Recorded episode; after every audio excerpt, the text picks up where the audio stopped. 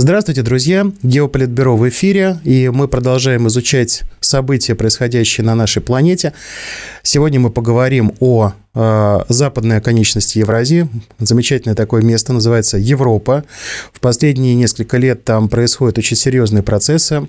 Люди начали строить такую свою, знаете, великую европейскую стену. Вот что там за этой стеной происходит, мы попытаемся сегодня разобраться. Для этих целей мы пригласили к нам э, на интервью замечательного эксперта в области европейской политики, человека, знающего очень много, в том числе о подковерной части этой политики. Это замечательный э, журналист, кстати говоря, политик, это очень важно отметить, человек, обладающий, на мой взгляд, потрясающим чувством юмора. Это соиздатель журнала «Русская Швейцария» Александр Песке. Александр, приветствую вас на Геополитбюро. Здравствуйте, Руслан, и приветствую вашу уважаемую аудиторию. Александр, ну, мы, я вот как-то затронул тему того, что Европа активно пыталась строить вот такую большую европейскую стену. Была Великая Китайская, вот будет Великая Европейская стена, но в ней была одна пробоина в виде Венгрии, если, так сказать, восточный фланг вот европейского континента брать. После событий в Словакии, выборов, которые там прошли, избрание господина Фица и так далее, можно ли говорить, что с постройкой стены есть какие-то проблемы, или это, скажем так, мы выдаем желаемое за действительное? На самом деле, когда вы сказали про стену, я думаю, что ж там за, у нас за стены могут быть, да, потому что у нас э, внешние границы Евросоюза и Шенгенского, э, стран Шенгенского соглашения, ну и, и, и забором ты не назовешь, не стеной и даже не сеткой рабицей, да, настолько там много дыр и, и лазов, да, вот, но когда вы все-таки вывели ваш разговор на предмет того, что э, стены в головах, да, которые в нашем ментальном э, пространстве. Но это, Руслан, верно. Вы знаете, стены, они нужны в любом здании, но вот в, построй, в постройке или в строительстве Евросоюза они, в принципе, должны были быть хоть и несущими, но, с другой стороны, прозрачными. Да? Так, так планировали отцы-создатели, отцы и матери-создатели Евросоюза. Я по-прежнему защищ, защищаю тезис, что Евросоюз – это лучшее, что могло случиться с Европой вот во второй половине двадцатого века. Потому что в первой половине двадцатого века у нас в Европе среди соседей и братьев и сестер было, был сплошной мордобой. Да? Вот. Поэтому Евросоюз – это в любом случае проект, который... Но Придал, придал новый, новый вектор развития вот нашему небольшому субконтиненту. Вот. Но как и любой, как и любой, знаете, детище, как и любой как бы, проект, его нужно постоянно проверять на... на, ну, эм, на уместность, да? на, э, на, вот на, на реальность, да? на адекватность. Вот. А, к сожалению, отцы-создатели Евросоюза эти инструменты не предусмотрели. И у нас есть вот, вот союз двадцати семи государств, и практически для каждого решения нам нужно найти вот общий знаменатель, чтобы все двадцать семь проголосовали «за». Вот. И вы знаете, именно вот в этом вот поиске, в этом поиске мы тратим больше всего времени. Потому что, ну вот, все-таки, хотим мы или нет, вот вы сказали венгр. Венгр, он ментально отличается от португальца. Грек сильно отличается от финна, да. Вот. И география, и культурный бэкграунд вот наших европейских народов, ну, они, они ну, на самом деле разные. И вы знаете, вот... Сейчас один пример, и потом по существу на ваш вопрос. Ну вот, как сильно раскололась эм, европейская семья, семья народов по вопросу вот, арабо-израильского конфликта. Есть страны, которые однозначно симпатизируют израильтянам, и другие страны абсолютно также искренне симпатизируют и хотят поддержать палестинцев. Но это просто такой ин- и, и, и, исторический контекст. Именно вот ну, так сложилось это. И вы знаете, и вот тут вот найти общего знаменателя невозможно. И когда вот есть в, вот в лидерах политики, которые, во-первых, сначала частное, а потом общее, да, ставят частное над общим, это вот господин Орбан. Он почему и пятый раз э, является руководителем своей страны, и большинство в его э, стране э, значит, голосует за него? Потому что видят, что Виктор Орбан при всей своей европейскости, при всех своих ну, вот, общих вот этих вот наших ценно, э, ценностях, да, не забывает о собственной стране. А есть другие э, европейские лидеры, которые более э, быстро идут на компромисс и считают, что общее давлеет над частным. Да? То есть благосостояние Евросоюза должно быть вот, ну, как бы главенствовать над благосостоянием вот, отдельно взятого государства. И это было бы, вы знаете, Руслан, вот сейчас подытожим, было бы неплохо. Но на самом деле, вы знаете, в геополитике и в геоэкономике Евросоюз потерял авторитет и самостоятельность. Он плетется в кильваторе у США.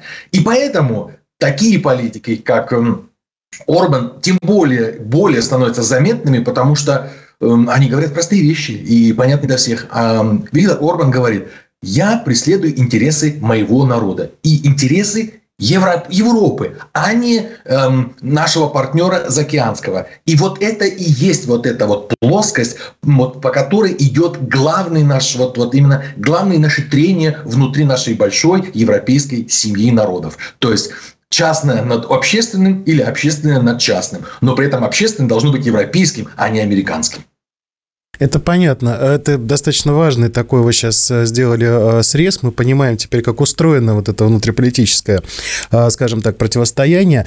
Но я сейчас буду как тот бульдог. Я уже вот нашел свою тему. Я хочу ее просто закончить, потому что для, для нас в России намного важнее сейчас восточная конечность Евросоюза, потому что она и более активна, если говорить о странах, которые там присутствуют, их политической элите в данном случае говорим. Вот те выборы, которые были сейчас в Словакии и Польше. Потому что в России, я вам скажу честно, очень многие, у нас есть такая проблема, мы всегда очень сильно радуемся, когда меняется какой-нибудь политический лидер в какой-нибудь стране. И все резко начинают говорить, ну все, вот теперь это будет, так сказать, вот новый друг и так далее, и так далее. Если буквально в двух словах, вот по Туску примерно более-менее все, я думаю, нашим зрителям понятно. Человек, который долгое время возглавлял, так сказать, и Евросоюз, по-моему, там, там, там сложные вот эти все должности и так далее. А то есть там, по-моему, по-моему, здесь немножко такой вот будет просто крен в сторону Западной Европы в Польше. А вот что за э, персона Фицо? Потому что он уже как бы заявил, что все через нас, там оружие не будет на Украину поставляться и так далее. Это будет новый Орбан, это вот как раз тот человек, который будет ставить Словакию впереди европейского вот этого всего эшелона или, или, или как? как? Как это воспринимать? Я соглашусь с вашей оценкой э, ну вот, э, по Туску. Да, это абсолютный э, евроатлантист. Э, если вот, ну, сегодняшнее и предыдущее правительство ставило, опять же, Польшу над э, евросоюзовским, да, над, над общественным, то тот господин Туск, если ему удастся, если ему удастся создать э, значит, правящую коалицию, он будет абсолютно командным игроком на вот этом вот брюссельской площадке. Абсолютно как бы разделяю вашу, вашу оценку ситуации в Польше. А с господином Фицо интереснее, интереснее. На самом деле, он уже тоже был во власти, и тогда, ну, в своем предыдущем приходе во власти, он, ну, скажем так, не оставил в нашей памяти вот таких вот ярких примеров, когда бы он занимался вот агендой, которая была бы отличной от брюссельской. Да? Все это было на уровне разговоров или там размышлений. Мы тоже должны понимать, что и сегодняшняя Венгрия с Орбаном – это тоже государство, которое играет все-таки в командный спорт. Ведь Венгрия, хотела она или нет, она получила там парочку там исключений, но тем не менее она подписала все одиннадцать пакетов санкций по отношению к России, да, вот, и, и да, и да, Венгрия ведет свою независимую политику и вот послужила примером для того же господина Фицо, потому что в этот раз он пришел во власть с похожими лозунгами, которые озвучивает господин Орбан, и что важно, и что важно, оказывается, большая часть населения Словакии разделяет точку зрения господина Фицо и хочет, видимо, именно такого политика, такого формата делегировать на европейский паркет, ну и в руководство собственной страны. Поэтому, вы знаете, у Фицо очень, я считаю, довольно-таки стабильная э, позиция, потому что большинство за ним, за ним, то есть разделяет его точку зрения э, по происходящему в соседней стране, понимаете? Словаки прекрасно понимают, что вот она соседняя Украина, и дела на Украине развиваются несколько не так, как это звучало еще, знаете, год назад, да, или полтора года назад. Вот сейчас мы тут, э, а вот мы сейчас вот тут вот раз, да, на, мы же помним, что Словакия отдала почти все свои военно-воздушные силы, то есть все самолеты миг двадцать девять э, э, Украине, да, там они были сбиты. И Словакия сидит без самолетов, без э, части своего там остатков советского какого-то арсенала, да, то есть оголилась страна, а происходящее вот на украинской территории нисколько не вселяет уверенности в словаков. И поэтому мне кажется, что это очень такой органический процесс, где словаки просто задумались, и словаки как граждане страны, как и их руководство, которое сейчас олицетворяет господин Фицо, они просто сейчас заботятся о собственной шкуре. И вы знаете, я считаю, что это один из первых шагов в нужном, в нужном направлении. Ну вот я ну, журналист западный, и я работал и работаю, значит, в западных СМИ. Я хочу до ваших зрителей и слушателей донести одну мысль. Знаете, она очень практичная из, из нашей вот журналистской работы. Когда в немецких, французских или британских газетах пишут о политиках, ну, например, вот Восточной Европы или Украины, они всегда... Наши западные журналисты пишут, этот политик, он скорее проевропейский, прозападный или промосковский. А я своим товарищам, местным журналистам говорю, ребят, а вы не задумывались, что на Украине или в Венгрии может быть политик, который за свою страну, то есть за Украину или за Венгрию. И я считаю, что таких политиков должно быть больше именно в Восточной Европе, именно в этой буферной зоне, не за Запад и не за Москву, а сначала... Думать они должны о своих собственных гражданах и собственных интересах. И мне кажется, что господин Фицо вот сейчас, он, но он усилит вот эту вот силовую тройку с Орбаном. И я думаю, они будут вот это вот несколько разматывать эту идеологическую, этот идеологический клубок, да, шерсти, в котором запутались наши брюссельские, значит, товарищи. Ну, еще одним, в подтверждение ваших слов, на самом деле, еще одним политиком, который тоже приходил с достаточно яркими лозунгами, была госпожа Дынина, я прошу прощения, госпожа Мелони в Италии. И вот буквально на днях здесь произошло очень интересное событие, она подверглась пранку. Правильно ли я понимаю то, о чем вот вы сейчас говорили, в том числе говоря об избирателях, о самих людях в Европе, правильно ли я понимаю, что, собственно говоря, вот госпожа Мелони, она случайно проговорилась и показала, что и политический класс понимает вот это слово «фатига», да, то есть это усталость уже от европейского конфликта. Как вы считаете, есть ли какие-то шансы, что сейчас европейцы, может быть, под давлением разрастающегося кризиса на Ближнем Востоке, может быть, из-за того, что просто уже избиратели не очень хотят вот эту всю картинку получать дальше, есть ли сейчас надежда, например, в краткосрочной перспективе, там, ну, ближайшие полгода, что Европа будет несколько менять вот этот крен, который она, вы справедливо сказали, там полтора года назад взяла, что вот все, никаких разговоров, мы будем вот идти в одном направлении, мы победим Россию и так далее. Ваш анализ просто мне хотелось бы получить вот этой ситуации. Насколько сегодня можно говорить о постепенном изменении крена всей Европы, не вот отдельных стран, а именно всей Европы? Есть ли вот эта усталость среди европейского политикума? Безусловно, безусловно, и эта усталость накапливается все более высокими темпами. Но вы знаете, вы дали мне ну, вот, временную скобку в полгода. Я не думаю, что за полгода в Европе что-то кардинально изменится, ну, если не случится что-то экстраординарного. Мы в Европе настолько глубоко, по самую вот макушку, вот в, в, в этом конфликте уже замазаны, что выйти, вы знаете, через запасной выход без потери лица уже невозможен, понимаете, уже невозможен. Поэтому я думаю, что перемены в Европе возможны при двух вот таких вот, скажем, условиях. Да? Во-первых, ну, продолжающийся кризис во власти в США. Чем больше американцы занимаются своими внутренними проблемами, тем меньше у них ресурса для вот, значит, иностранных экспедиций, да, скажем так. Вот. Это во-первых. И во-вторых, в следующем году, в двадцать четвёртом году, подходит несколько как бы электоральных циклов. Ну, к примеру, ну, мы сейчас про президента США не будем, это относится к первому как бы условию. А второе условие, у нас будут выборы в Европарламент. Да? И в Европарламенте ожидаю я очень чувствительный сдвиг в правую сторону, то есть в сторону консерваторов. И тогда придется, соответственно, после каждых выборов в Европарламент форматируется новая команда на вот, правление в Евросоюзе. Для меня кажется абсолютно очевидным, что госпожа фон дер Ляйен не жилец э, на должности э, Верховного Еврокомиссара. Господин Шарль Мишель, ну, он слишком никакой, чтобы кому-то мешать. Его, может быть, даже и оставят, да, ну, чтобы это тоже не выглядело, как, знаете, полная замена э, персонала.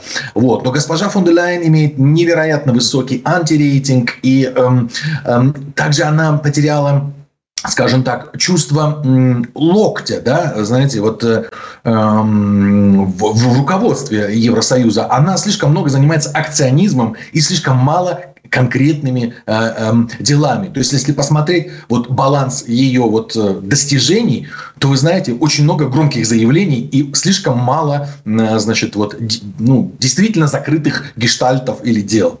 Вот. Потом, безусловно, ряд других еврокомиссаров э, будут заменены, потому что ну, откровенно не тянет. Я люблю приводить вот этот пример э, еврокомиссара по энергетике, да, в Евросоюзе. Это госпожа Кадри Симсон из Эстонии, но политолог, историк.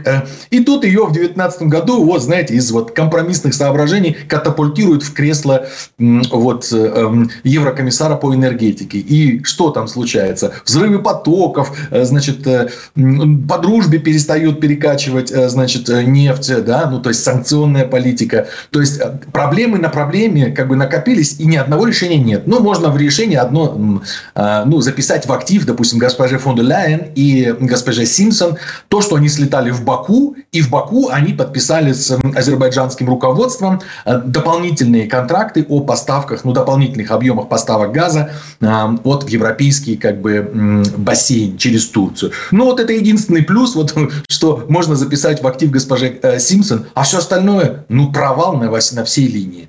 Поэтому, вы знаете, Руслан, я думаю, именно вот этих два фактора, они важны. Американцы должны заняться своими делами и э, ослабить э, давление на Европу. Плюс э, вот, э, масштабная перестройка наших евро, э, значит, евросоюзовских э, э, органов власти. Александр, вы сейчас упомянули, собственно говоря, Закавказье и поездку госпожи Урсулы фон дер Ляйен туда. И действительно был подписан фантастический по своим объемам контракт на поставку азербайджанского газа. Там будут заменять, насколько я понимаю, сто пятьдесят миллиардов кубометров газа газпромовского на десять миллиардов из Азербайджана. Ну, ладно, это оставим за скобками. Но действительно за последние несколько месяцев очень серьезные события происходили на Южном Кавказе. Кавказе. Мы сейчас не будем эту тему там особо разбирать, что там происходило, но роль Евросоюза тоже присутствовала, потому что, с одной стороны, Евросоюз разделился, там есть позиция Франции, Бельгии по этому вопросу, так сказать, есть ожидания в самом регионе, я сейчас прежде всего говорю о политических силах определенных в Армении, что вот сейчас Армения будет как-то дрейфовать в сторону Евросоюза. Вот сейчас министр иностранных дел Германии, госпожа Анна Лена Бербок, отправилась вот в Ереван, в Баку. Каковы сейчас ожидания? Стоит ли от этого что-то ждать? Будет ли какой-то результат от этих поездок? Или это очередной будет холостой залп, не более того? Я думаю, что это просто один из примеров акционизма. Госпожа Бербок, она молодец, она дома не сидит, она путешествует по всему миру. Но она же министр иностранных можно... дел, вот она как бы, да. Безусловно. И ей выдали новый самолет. Помните, у нее был самолет, который часто ломался. Значит, его вывели из правительственного отряда. Ей дали новый самолет, который теперь летает без поломок. Вот. Она, я думаю, наверстает эти мили, значит, в воздухе. Она охотно летает. Она охотно летает по странам, регионам, континентам. Вот. Но, вы понимаете, не у Германии, как Ну, как, как не жаль это произносить вслух, сегодня нет международной повестки какой-то, у нее нет оферты, да, то есть что она, Германия, может предложить, ну, вот странам того же вот Закавказья или там большого там региона, там где-то, ну, скажем так, вокруг Израиля, да, там каким-нибудь там египтянам или там э, э, ливанцам, что может Германия предложить сама? Немного.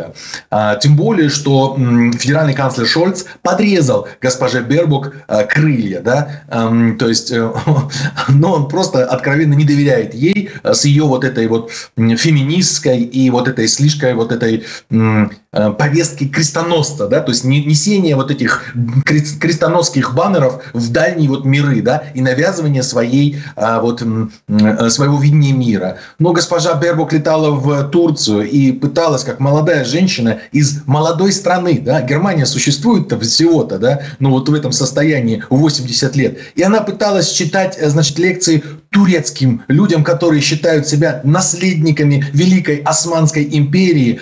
Она вот молодая дама, начитавшись каких-то вот э, брошюрок, да, мы же не, не исходим с того, что она прочитала много книг. Нет, она по памяти не может цитировать ни одну книгу, даже вот какого-нибудь там Джани Родари, да, вот. Нет, ну, начитавшись, значит, вот, э, значит, буклетов и каких-то брошюр, она э, разъезжает по миру и произносит э, громкие речи, э, требует, э, э, пытается консолидировать. Но у нее это скорее хуже получается, чем лучше. Поэтому Германию мы как бы списываем как между, между такого международного игрока. У Евросоюза ровно та же самая болезнь, понимаете?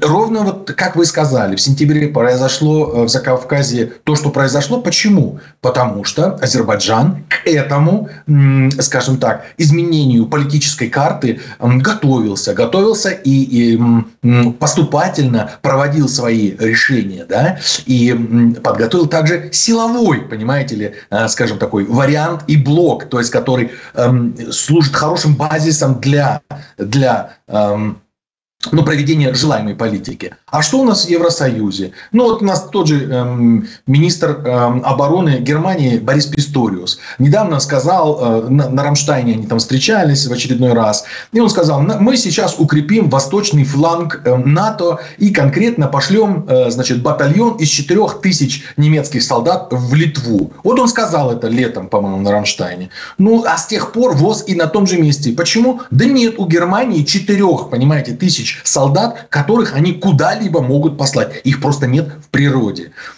Если мы с вами глянем на африканский континент, мы видим, как там сейчас поступательно выдавливается и Франция, и Германия из этого региона. Да? Почему?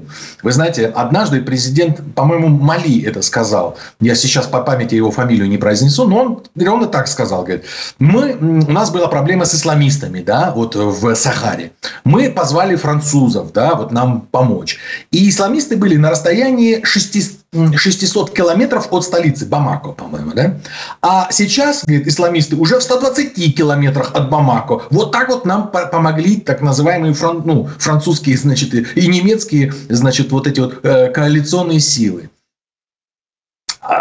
Руслан, Европе нечего предложить эм, в Закавказье. Нечего предложить. И э, те разговоры о том, что там, ну, Франция хочет там заняться, ну, там, проведением новой политики в Армении. Хочет, ну, и знаете, как в том анекдоте. Ну, и хочет, да. А что конкретно может предложить господин Макрон там, той же Армении? Что конкретно? Я, я не вижу. Я не вижу там вот именно... Я сейчас ограничился специально вот нашими европейскими деятелями, и в частности и Евросоюзу. Я думаю, Евросоюз в настоящее время не игрок нигде. Нигде. Ну вот вы упомянули господина Макрона, и в том числе упомянули африканский континент. Здесь действительно очень много произошло событий, события в Нигерии, прежде всего, которые очень существенно подрезают возможности французской энергетики. Это проблемная зона. Здесь я хотел бы просто задать вопрос, если можно, вот, как говорится, просто, есть ли какая-то реакция внутри, например, германского общества. Вот пошла такая традиция по, по поводу Африки. Речь идет о том, что в свое время месье Макрон ездил в Алжир и очень долго извинялся, хотя там, откровенно говоря, было за что извиняться, потому что, ну, события в Алжире там, в начале, в первой половине двадцатого века, это страшное дело, там реальный геноцид был. Сейчас это э, знамя, значит, извинений взял на себя, я так понимаю, президент Германии господин э, Франк-Вальтер Штайнмайер, да, который приехал в Танзанию и стал извиняться за события в тогдашней колонии Восточной Африки немецкой, восстание Маджи-Маджи. Э, и при этом мы получаем совершенно очень такую жесткую реакцию. Вы правильно отметили вот э, заявление президента Мали, но там есть и более жесткие зарисовки, э, связанные с тем, что э, все больше африканских стран поднимают свой э, голос, поднимают голову и говорят о том, что э, мы вообще-то ждем извинения не только за колониализм, но и за неоколониализм. Вот сегодня какова дискуссия в Европе на этот счет? У европейцев есть какой-то сценарий, как без неоколониализма выстраивать свою политику именно в Африке? Или это все ограничится просто вот такими поездками и извинениями? Я очень извиняюсь, извините, да, давайте продолжим. Ровно, ровно так э, э, состоят дела, как вы их описали. Это просто очередные акты акционизма. Но, к сожалению, я на полном серьезно говорю, к сожалению, я охотно живу в Европе всю свою взрослую жизнь. Э, вот. Я охотно здесь живу и владею местными языками. И я полюбил именно ту старушку Европу, которая вот она еще была в прошлом столетии. Понимаете? Когда еще м- на том же политическом небосклоне были политики, у которых были мысли, у которых были когнитивные возможности э, сетевого мышления, то есть, понимаете, продумывать какие-то комбинации на несколько шагов вперед, понимаете. Ну, тот же Коль, тот же Коль, тот же Шрёдер, если сейчас по Германии говорю, да, ну, вот, ну, во Франции, мне кажется, последним, ну, может быть, Ширак еще был, человек, который вот имел очень высокий градус эмпатии, мог приехать практически в любую страну и расположить, значит, местное руководство к себе, да, вот, то есть, посмотрим мы в Великобритании. Ведь вот прям само слово говорит Великобритания. Когда-то это была действительно великая страна. Но мне кажется, вот уже, э, э, ну, не знаю, после по, Тони Блэр уже был такой спорный проект, да. Ну, а после Тони Блэра, ну, это и просто уже как бы старшая группа детского сада была просто, где там сменяли э, один акционист другого, да. Вот. Поэтому э, к чему я это веду, э, плету вот, этот, вот, вот эту паутину? Э, хотел просто высказать свою мысль. К сожалению, сейчас не, в, э, не на уровне столиц Парижа, Парижа, Лондона э, или там, ну, Лондон по-прежнему, знаете, э, они не в Евросоюзе, но по-прежнему они связаны очень большим количеством нитей э, э, с нашими, с континентальными, значит, э, делами. Э, не в Париже нет концепций, нет концепций. Э, э, будущего. Вы знаете, я наблюдаю на протяжении уже нескольких вот, эм, ну, не хочу врать десятилетий, но последние десять-пятнадцать лет я не знаю ни одного политика, который вышел бы эм, к общественности, ну, куда-то на трибуну, и рассказал бы нам о том, как он видит Европу через десять-пятнадцать, может быть, тридцать лет. Просто этого класса политиков, мыслителей нет. Ну, просто вот нет, их нет, понимаете?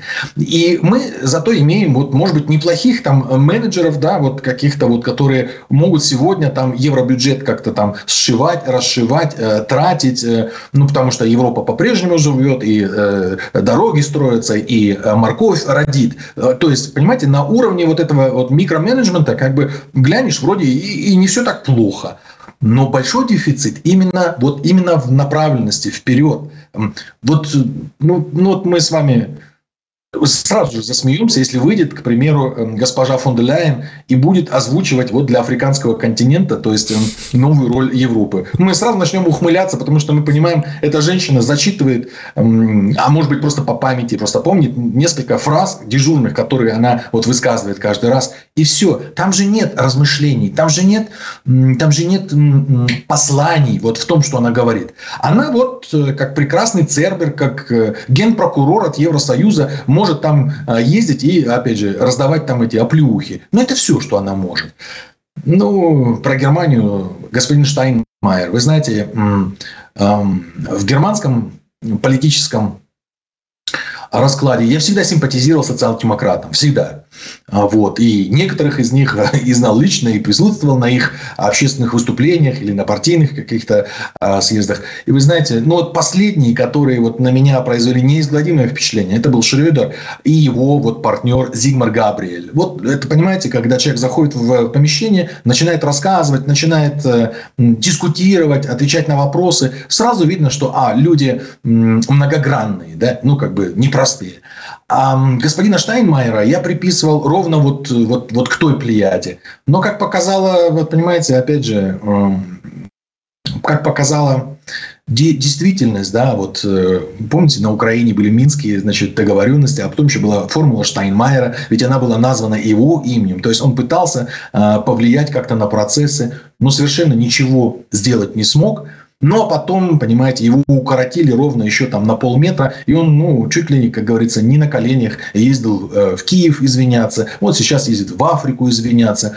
То есть человек эм, как бы эм, ну, показал, что э, мы в него проецировали наши надежды зря. Он просто один из вот этих э, неплохих менеджеров, э, дежурных по, э, по классу, но не более. Не мыслитель, э, не... не посол Европы в хорошем понимании этого слова где-то за рубежом. Это жаль. Александр, вот такой вопрос у меня в этой связи родился. Сейчас вот когда я слушал от, ваш ответ на предыдущий. Ведь всегда Европа, я просто как выпускник философского факультета, всегда Европа это было такой э, огромный, очень красивый чан, в котором варились политические идеи, варились философские идеи, шли бесконечные споры какие-то и так далее. И, так далее. И Европа всегда была действительно, это надо признать, по, по крайней мере последнюю там, тысячу лет, это был локомотив вот такой мысли и так далее, и так далее. На ваш взгляд, мне просто интересна ваша оценка, как человека, живущего там внутри, находящегося внутри этой ситуации. Это последние вот эти десятилетия хорошей жизни, когда, знаете, вот выражение такое «хорошие времена порождают слабых политиков».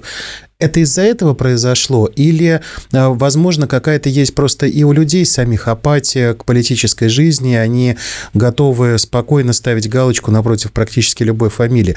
Что произошло? Почему сейчас такое вот странное ощущение от европейской политики происходит? В чем причина? Это декаданс, это декаданс, это следствие того, что несколько поколений подряд, вот несколько поколений подряд, три-четыре поколения, понимаете, вот Европа находилась вот на такой вот орбите, ну вот вознесения экономического, да, экономического. То есть из года в год людям жилось все лучше и лучше, ну после Второй мировой войны, после этого разрушительного а, конфликта, да. То есть людям с каждым поколением жилось все лучше и лучше. Вот. И ровно то высказывание, которое вы употребили, хорошие времена порождают, ну, слабых людей. Ну, вот, понимаете, не было необходимости идти в политику и драться за свои идеи. Ну, вот, я, я не хочу вам надоедать, но вот э, Герхард Шрёдер, э, его мать тянула шестерых детей, он один из шестерых. Их отец погиб во Второй мировой войне. В сорок четвёртом году где-то в Венгрии или там в Румынии при отступлении э, нацистов, да, а, вот. Мать работала на двух или на трех работах, чтобы вытянуть этих детей, понимаете, в послевоенной разрушенной Германии. Эм, он не смог получить высшего образования сразу, он пошел работать. Он пошел потом в вечернюю школу молодежи. Он всего вот в этой жизни достиг сам. И когда стал он министром-президентом Нижней Саксонии в Ганновере, столице, ему дали его служебный Мерседес. Что он сделал? Он сел в этот служебный «Мерседес» и поехал забирать маму с работы. Сказал: мама, тебе больше не надо работать. Вы понимаете? Эта биография, вот эти времена порождали вот таких вот людей с такими вот биографиями. А, ну, допустим, глянем мы вот на сегодняшних Анну Лену Бербок. Ну, это, это молодая женщина из Из, из нормальной семьи, из среднего класса, которой никогда в жизни не приходилось напрягаться для того, чтобы достигнуть чего-то. Вот. У нас в рамках Евросоюза есть ну, прекрасный проект, да, прекрасный проект, который позволяет молодежи по полгода, по году учиться в других университетах, в других стран, в других столицах. Считаю, прекрасный ну, инструмент. То есть вот он, он позволяет нам из немцев и французов делать молодежь вот, европейского как бы, э, калибра. Да? Вот. И это все хорошо и правильно, но при этом это расхолаживает. Я как-то читал одну книгу о Римской империи. Ну, там историк размышлял на эту тему, почему же она умерла. А она умерла ровно потому же, почему и сейчас загнивает наш, наша Европа.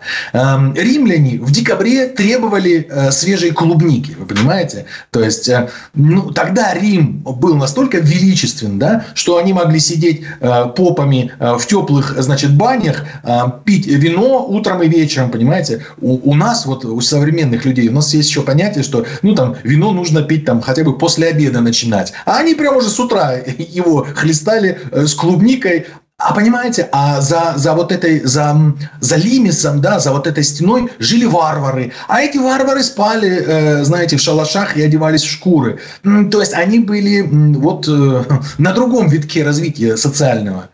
Вот мы ровно к этому подошли. Наша Европа, когда мы заходим в магазин зимой, у нас лежат и яблоки, и клубника, и, и всякие, значит, тропические фрукты, которые может себе позволить практически, ну, ну две трети населения может себе позволить вот именно вот эти плоды вот этого глобализма и труда других людей.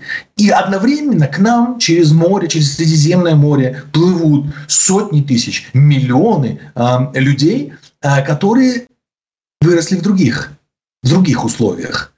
Вот. И, а мы мягкие, а мы все, все думаем, что да, они приедут и будут здесь у нас работать на заводах и подметать наши улицы. Мы надеемся, что это новое поколение гастарбайтеров к нам приехало. А я думаю, что современные политики и мыслители очень жестко ошибаются вот именно на, на, на, эту, на, на этот счет. Мы ровно находимся вот на этапе загнивания, как загнивал когда-то Древний Рим.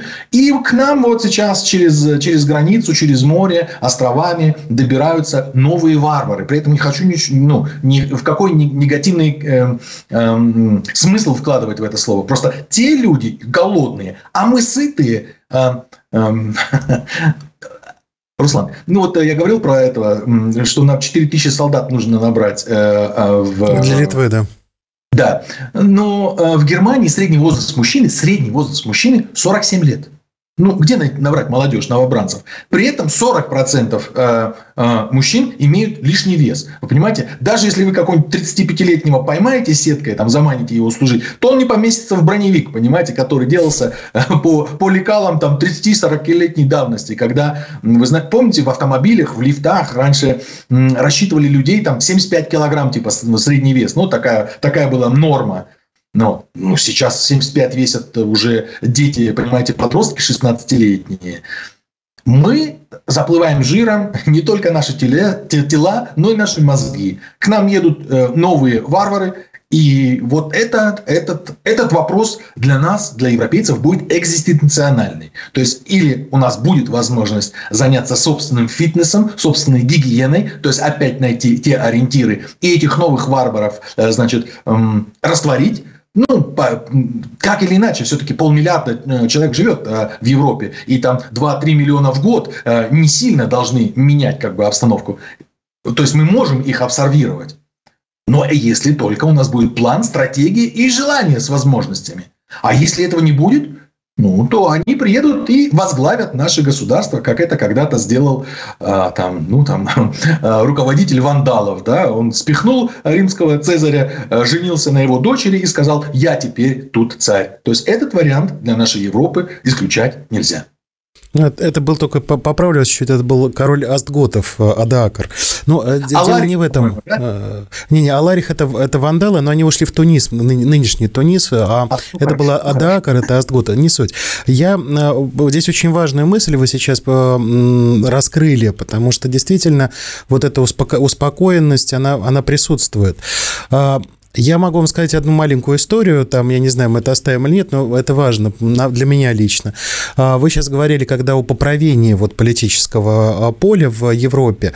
В две тысячи пятнадцатом году, когда вот был кризис, или шестнадцатый год, когда был кризис с беженцами как раз в Евросоюзе, я с моим очень близким другом, мы буквально разругались. Он несколько месяцев со мной не разговаривал, когда я говорил, что это должна быть более жесткая система, то есть так, так нельзя, это, вот, это приведет к поправению. Он меня обозвал тогда фашистом. фашистом там и так далее. А потом, кстати, извинился, потому что стало понятно, к чему это все идет. Я сейчас, вот говоря о вот этих переселенцах, вот что хотел у вас узнать. Наверное, это будет последний, наверное, главный вопрос программы. То, что сейчас происходит на Ближнем Востоке, да, вот новая конфронтация между Израилем и Палестиной, чудовищное совершенно событие. По голосованию в Организации Объединенных Наций стало понятно, что в Европе есть определенные, скажем так, разные взгляды стран. То есть мы не увидели единого голосования Европейского Союза. Мы видим, что происходит на европейских улицах, когда проходят там манифестации и так далее, и так далее. Где-то вначале, так сказать, вывешивали там израильские флаги, сейчас все в палестинских. А, на ваш взгляд, Какова сейчас, каковы сейчас будут действия Европы? Потому что у меня такое ощущение, что, например, вот те же немцы, которых отправляли там на Кипр с потенциалом э, участия в конфликте, ведь это же может... Там не столько важны вот эти несколько там тысяч солдат, которые будут потенциально на Ближнем Востоке, сколько те миллионы, которые могут прийти в движение в самой Европе. А насколько сейчас обострена эта ситуация в Европейском Союзе, как это ощущается, и каковы сейчас вообще мысли по поводу того, что делать европейским странам с этим ближневосточным конфликтом, с его новой, новой эскалацией? Руслан, чтобы мы правильно тоже понимали, что делает Европа. Когда Германия отправила спецназ на Кипр, вы знаете, это был не акт поддержки Израиля, это, был, это, был, это была пожарная команда спасателей. Да? Но они отправлены туда на тот случай, если ну, придется каким-то боевым образом спасать тех людей, которые сейчас находятся в заложниках. Да? Вот. Я думаю, не думаю, я уверен, что они ровно с этой миссией там находятся как бы на, на подскоке, да, можно сказать. Вот. Никаким образом Европа, кроме э, ну, каких-то э, слов поддержки, э, вот, ну и поставки вооружений, э, никак э, больше в этот конфликт вмешиваться не будет. Потому что, ну, как мы с вами уже на протяжении нашего сегодняшнего э, разговора, дискуссии, несколько раз уже подходили к тому, к такому пункту, что Евросоюзу нечего предложить э, тому же Израилю. Ну, в, э, в Израиле э, корабли э, вот этой береговой охраны, они построены в Германии, э, соответственно, там снаряд там, восемьдесят семь миллиметров калибра, да, но вот Германия будет поставлять эти снаряды, из которых э, э, израильтяне там, будут обстреливать цели в Газе или где-то еще. Да? То есть этим э, помощь э, Европы э, в принципе и ограничится. Вот. Лишь только потому, что большего как бы, э, дать не могут. Но при этом абсолютно верно э, э, вот вами подмечено, что у нас под поверхностью воды, вот под поверхностью воды в Европе происходят процессы, которые нам еще не видны. Нам не видны на самом деле эти процессы. Насколько радикальной будет эта улица? Понимаете, сегодняшние э, многотысячные демонстрации в Берлине или в Лондоне за Палестину. М-м, вы поймите, э, ну даже вот... Вот опять же, возвращаясь к тому, что мы живем в расслабленном таком обществе, но э, в Германии или в полиции нет таких э, зондеркоманд полицейских, которые могут, понимаете, неделями, да, условно говоря, там, э, биться с улицей, э, если она восстанет против. Часто люди, э, которые, допустим, смотрят там, э, телевизор, не зная, ну, саму на самом деле, как она, жизнь в Европе выглядит, допустим, смотрят и говорят, вот в Париже там постоянно идет бойня с полицией. На самом деле нет. Это, есть такая культура протеста у тех же французов. Есть несколько кварталов, куда собираются несколько тысяч человек э, вот именно побузить. И туда подвозят вот несколько сотен полицейских, которые их там дубасят, водой поливают. А при этом весь остальной Париж живет своей жизнью. То есть кафе-шантаны открыты, экскурсионные автобусы ездят по своим маршрутам. Вот. Но это, еще раз говорю, это, наш, это, это наша особенность внутриевропейского, знаете, вот этого разбора полетов. А если... Вот именно тысячи, десятки тысяч и уже миллионы.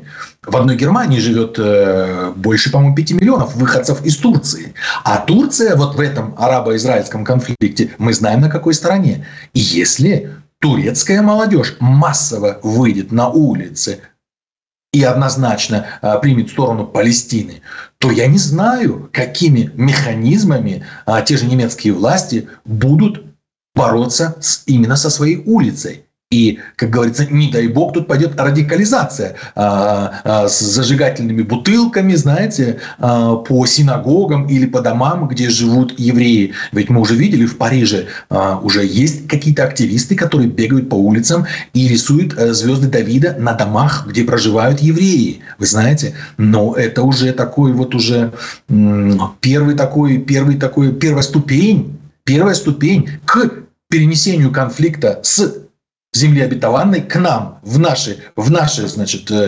широты и долготы. На самом деле, пока системно анализ сделать не получается, потому что еще эти, скажем так, рептилоиды или гиганты, или аспиды, они еще находятся под поверхностью воды. Но я уверен, что если ну, вот именно вот такой, вот такой конфликт в Газе будет длиться еще неделями, то мы увидим этих аспидов уже на поверхности, у нас на европейских улицах, в наших городах. И тогда я не знаю, я не знаю, насколько мы резистентны против этой улицы. Ну, в любом случае, процессы сейчас, конечно, достаточно сложные запускаются по всему миру, потому что, вы знаете, просто завершая тему Ближнего Востока, я как сам вот человек, который больше востоковедением увлекаюсь, я-то вижу, как сейчас тяжело приходится политическому классу Ближнего Востока во взаимоотношении именно с улицей. Будь то Арабская улица или Турецкая улица, они сейчас очень похожи. И действительно, вот эта многолетняя, скажем так, несправедливость, ну, я говорю сейчас о Ближнем Востоке, многолетняя несправедливость, она выливается, и просто Палестина становится просто неким катализатором процесса, который вот это всю историю, так сказать, запускает. Уважаемый Александр, ну, я вам, во-первых, благодарен за вот это, вот это интервью. Это очень интересно было все сегодня услышать. Я честно вам скажу, вы меня сегодня немножко расстроили. Я сейчас поясню, что имеется в виду. Действительно, ощущение такой апатии. То есть я очень боялся это, это слово использовать, потому что, еще раз говорю, как больше человека, занимающегося востоковедением, я думал, ну, это, наверное, мои какие-то ощущения просто общие о Европе. Но сегодняшний ваш рассказ говорит о том, что действительно апатичность этого общества, она, конечно, она очень сильно удручает, потому что... Многие люди, не только там представители либерального какого-нибудь класса, да, в той же России очень ждут, что в Европе будет какая-то новая идея, какая-то новая искра, она оттуда снова придет, что-то появится, какое-то новое ощущение нового мира. Но, по всей видимости, судя по тому, как вы описываете ситуацию в Европе, видимо, придется нам самим что-то изобретать в этой ситуации. Огромное вам спасибо. Да, да. Нет, я просто, знаете, я согласен, что ну, вот, я сегодня использовал практически только черный фломастер, рисуя свою вот картину. Это, это так. Но вы знаете, ну вот все равно, знаете, этот и наш европейский вот этот полуконтинент, он как вот этот супертанкер в море, да, он идет по своей траектории. Чтобы изменить налево-направо, нужно несколько минут рулями и винтами работать в одном направлении, понимаете?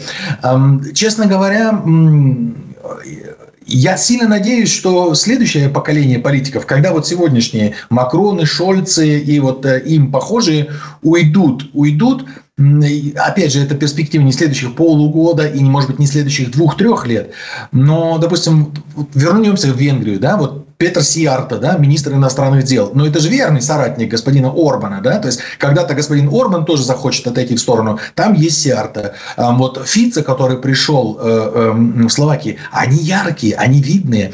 К примеру, вот Мелони, госпожа Мелони, она для многих является, может быть, разочарованием, потому что она шла с более яркими как бы тезисами на последние выборы. Но я не думаю, что эта женщина выдохлась. Я думаю, она уже представитель вот следующего класса, ну, следующего поколения. Вы знаете, в Германии, в христиано-демократах есть вот эта плеяда, ну, политиков, которые сейчас на, на виду, но они уже тоже, они уже тоже представители двадцатого века, они отстали.